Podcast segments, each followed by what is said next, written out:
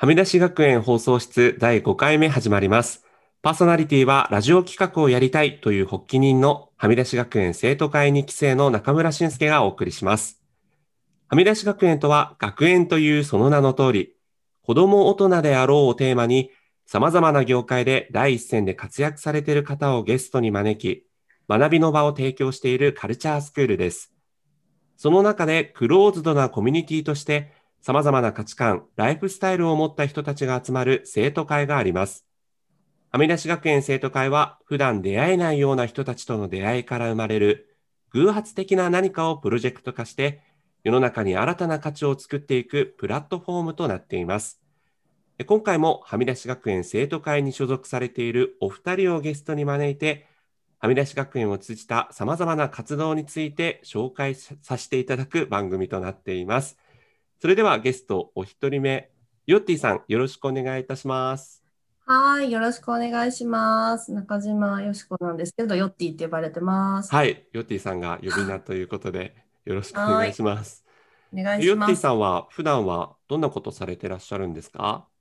普段は都内在住なんですけど、はいえっと、アパレル会社に勤めてて、そこの中でデジタルマーケティングをやっています。なるほど。はいはい。あちなみに今日もあのお三方、あの、ズームで収録させていただいております。はい。えーちなみに、はみ出し学園はどうして加入しようと思ったんですか？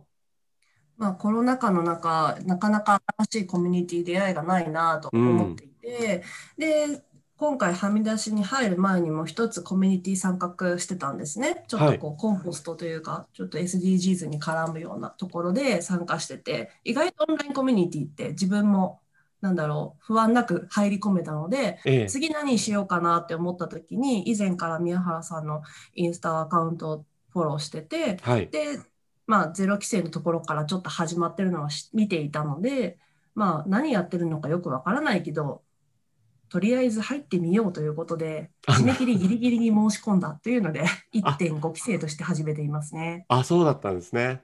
はい。あ、ありがとうございます。結構皆さん、あの、何やってるかわからないっていうのは口を揃えて言うんですけど、いざ入ってみるとね、結構いろいろとやってますもんね。そうですね。はい。ありがとうございます。そして今日お二人目のゲストですね、大津さんです。よろしくお願いします。よろしくお願いします。大津です。はい。大津さんは普段何をされてる方なんでしょうか？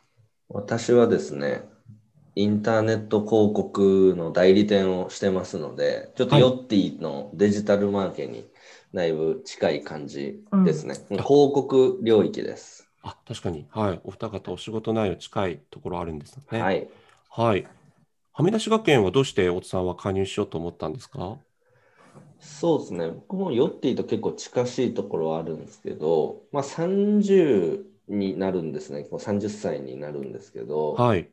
あの、ちょうどなんか、節目の年だし、なんか始めたいなと思って、で、まあ自分の興味あることってなんだっけっていうのを深掘っていったときに、まあ自然とか農業みたいなのが、まあ一つ、あのテーマとして上がったんで、僕はこ、あのーそのタイミングで、えっと、農業のコミュニティスクールと、まあ、はみ出し学園を探し当てて、はい。で入ったんですけど、はみ出し学園は、えっと、宮原さんのインスタを結構昔からフォローしてて、移住に興味があって、あのー探し合ったんですけど、うーん。まあ、あのーそこからあこういうかコミュニティがあるんだ、単純に面白そうだな、一回入ってみるかっていうような感じですね。あ、なるほど。はいはい。ありがとうございます。じゃあ、お二人とも本当宮原さんのね、インスタつながりというところなんですが、うん、そんなお二人は、まあ、共通点というか、はみ出し学園のこう初めて出会われて、なんかこう、一緒に取り組んだりとかされてるんですかね？そうですね。だから最初さ、俺と YOTTY ってうん。な何で絡んだの？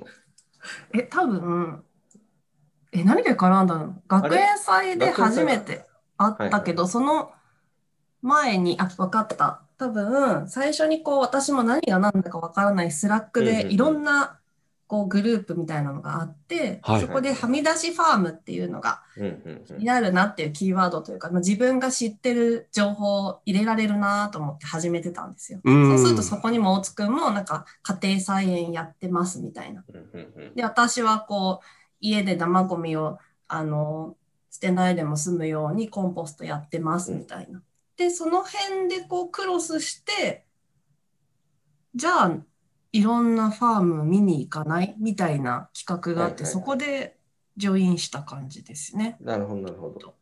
うん。あ、じゃあな、ファーム、農業系が、まあ、お二人とも関心あったっていうとこなんですかね。そうですね。うん、その別に農家でも何でもないんですけど、なんかこう自然と関わりな、なんか農業とか何かを育てて、えっと、まあそれをこう食ったりとかっていうそのサイクルみたいなのが全く自分の生活になかったんで、はい。ちょっとそれってどうなのって思ったところもあり、なるほど。あのやってみてえなと思ったって感じです、ね。ああ。じゃあもう本当、それこそいろんな農家というか、ファームに行ったりしたんですかね？えっと、その時はつ、あの、なので、みんなその農家のスペシャリストいませんと。で、興味はあるんだけど、うん、一体どうやってこう農家って、あの、い、いや、暮らしてんのかっていうのを知りたかったので、その学園祭っていうオフライン、オフラインのこう、会が、イベントがあっった後に、はい、ちょっとみんなで近くの、まあ、千葉でやったんですけど、近くの農家とか、そういう農業関連のとこに行ってみようっていう。うん、なるほど。目で見てみようっていくつかピックアップして、ええ、あの私たちだけじゃなく複数いたんで、こうアポを事前に取ってくれるメンバーがいて、じゃあ行きますみたいな話で、割と突撃した感じだったと思うんだけど。なるほど。なかなか日常ではね、会えないような人たちにも、社会科見学じゃないけど、そんな感じで、そうですね、そうですね。あ、そうですね。ね、実際行かれたんですね、じゃあ。そうですね。で、そうですね。どこ行ったっけ？最初が、あの、立山のパッションフルーツの農家さんのところ行って、うん。あとは、ブラウンズファーム？ん？ブラウンズフィールド？ブラウンズフィールド、えっと、いすみ市にある、まあ、エコビレッジですね。うん。まあ、そこは農業というか、自給自足みたいなところを、まあ、テーマにしたですね。自然と共生していくっていう感じの。でそそこでいろんななんか植えるの手伝わせていただいたりたけのこ掘り手伝わせていただいたり。たけのこ掘りだ楽しそう。たけのこってどうやってなってるとか知らんかったし掘るんこうやんねやみたいな、うん、いや知らないですわ確かに。で、その後いただいたので、そのまたたけのこちょっと頑張ってアク抜きして何作ろうっていうのをやって、またシェアさせてもらったりとかして。あ、いいですね。取れたての自分たちで掘ってっていうのもまた美味しいですよねへえー、なんかいいですね。こう同じ興味関心の人たちがこう集まって、ただ話すだけじゃなくて、こう実際行動して、なんかね、実際目で見てっていうところまでつながるっていうのは。そうですね。だから面白いのが会ったことない状態で、こう Slack 上で自分の興味あることを置くと、うんまあ、それに共感してくれる人が何人かいて、そこに、まあ、肯定的になんかいろんな意見をもらえて、で、オフラインでなんかいろんな参加、気になることを一緒に経験できる、体験できるっていうのが、この面白いとこなのかな、面白いコミュニティなのかなっていうのは感じますよね。そうですよね。確かに。なんか、今までの回も共通してそんな感じだなっていうのを、うん、はい。あそうっすよね。なんかオンラインコミュニティの一番いいところは、そのオフ、もともといた会社のコミュニティとかだと、あの、例えば農業、興味あるって言っても、誰も別に興味ないよっていう状態で、あれ？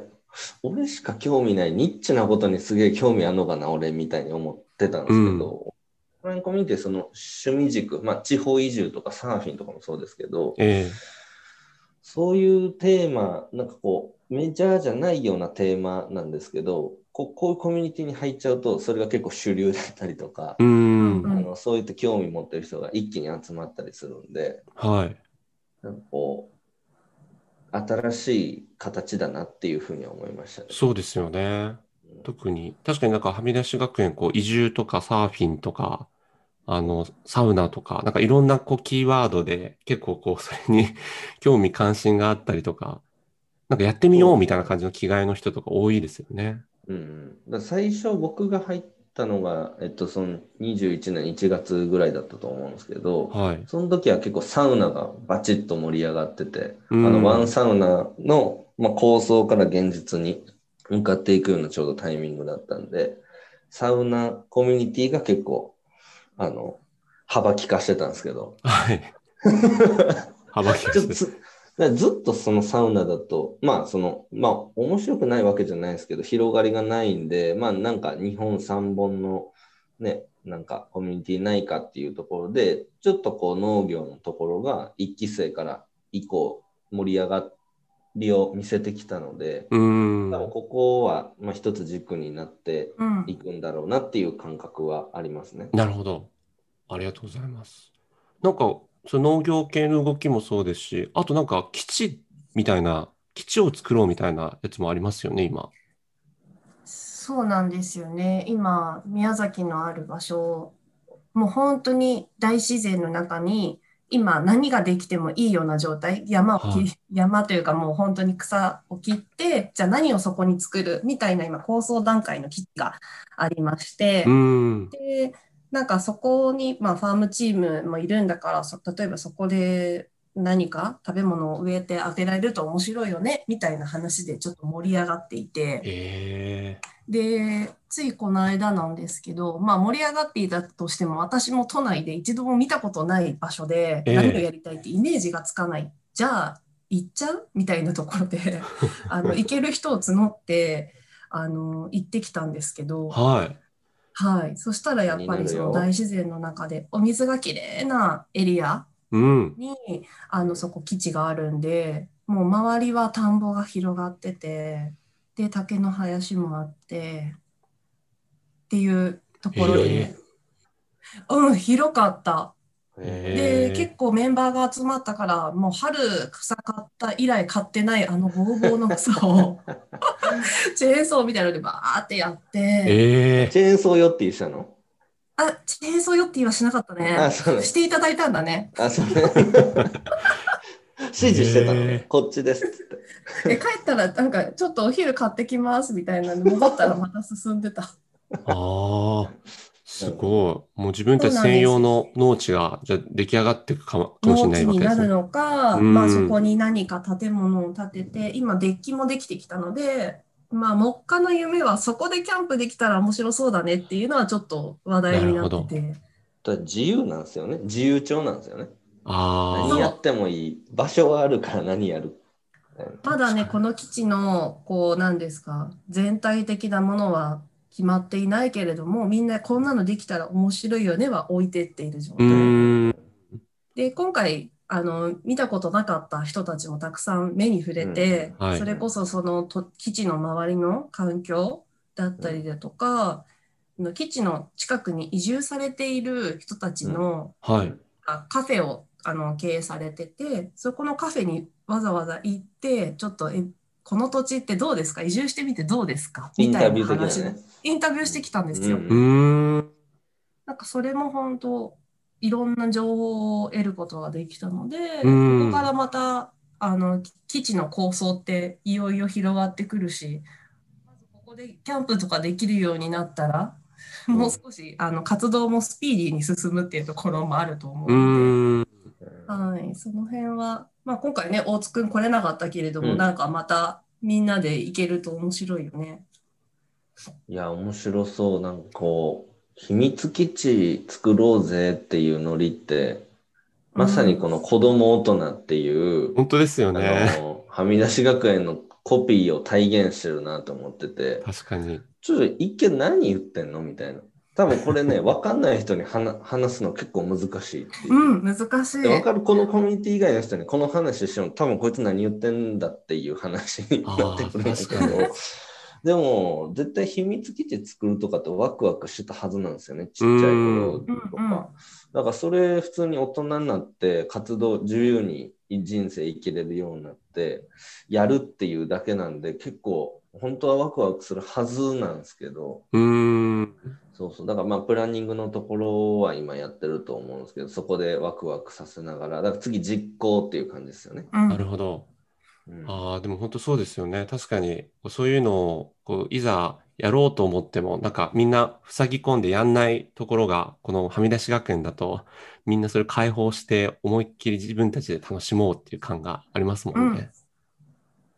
だからえー本当にいつも仕事で使ってる脳みそとは違う発想になるのも私的には面白い気分転換だなと思っていて、なるほど。うんうん、なんかこの何でもやっていいよってなかなか実は大人になればなるほどないよ少なくなるような気がしていて、そうですね。うんうん、ああ、確かに。いや、なるほど。なんかいろんなあの、これまでの放送回でも、こうサウナね、ブランドを作ったりとか、あの、ヨガのイベントをやったりとかっていうの話ありましたけど、なんかもう本当にいろんな動きがあるんだなっていうのを今回またより分かりました。だからサウナ作るもあなんか変な話だと思っててサウナ好きだったらサウナいろんなとこ入りに行きゃいいじゃないですかうみんなで、ん。それ作っちゃうっていうそうなんですよ農業農業好きだったら別に自分らでやっときゃいいんですけど、ええそれを作っちゃって、まあちょっとこうビジネスじゃないですけど、こうね、対価もらって、ちゃんとうん持続可能な形にしていくっていうのも、こうこういう人たちが、ボランティアじゃないんだよっていうのは結構テーマでもあったりするんで、うーん。のはいいなと思いましたよね。そうですね。そこまで消化させるっていうような、こう、フェーズにいるっていうのも素晴らしいですよね。うんなるほど。いや、ありがとうございます。なんか本当に、結構本当にいろんな動きがあるし、あの自分の興味、関心がこう何かあったら、それを発言するとこう形になっていくっていうね、感があるっていうのも、やっぱり面白いなと、はい、思いました。なので、ちょっとあの、農業系も私ちょっと全然縁遠いんですけど、あの確かに自分の食べてるものってどうやって作られてるのかなとか、そういうのすごく興味あるので、何かの折にはぜひあの参加させてください。ぜひぜひ。ぜひ。はい。ありがとうございます。ちょっと本当にいろいろまだまだお伺いしたいんですが、時間になってしまったので、あら、もう時間ですか？そうなんですよ。早いですね早いんですによ。もう2時間経っちゃいました？ええ2時間？あ、じゃ もっとお伺いしたかったんですが、今回はこの辺で締めていきたいと思いますので、はい。ヨッティさん、大津さん、はい本当にありがとうございました。ありがとうございます。ありがとうございました。はい。ということで、はみ出し学園放送室、そろそろお別れのお時間となります。ここまでお聞きいただきまして、ありがとうございました。はみ出し学園では、クローズドなコミュニティ、生徒会のメンバーを募集しています。生徒会限定の特典がたくさんありますので、詳細はぜひ、はみ出し学園ウェブサイト、えもしくは公式 Facebook、Instagram などをチェックしてみてください。それではまた皆さんお会いしましょう。さよなら。さよなら。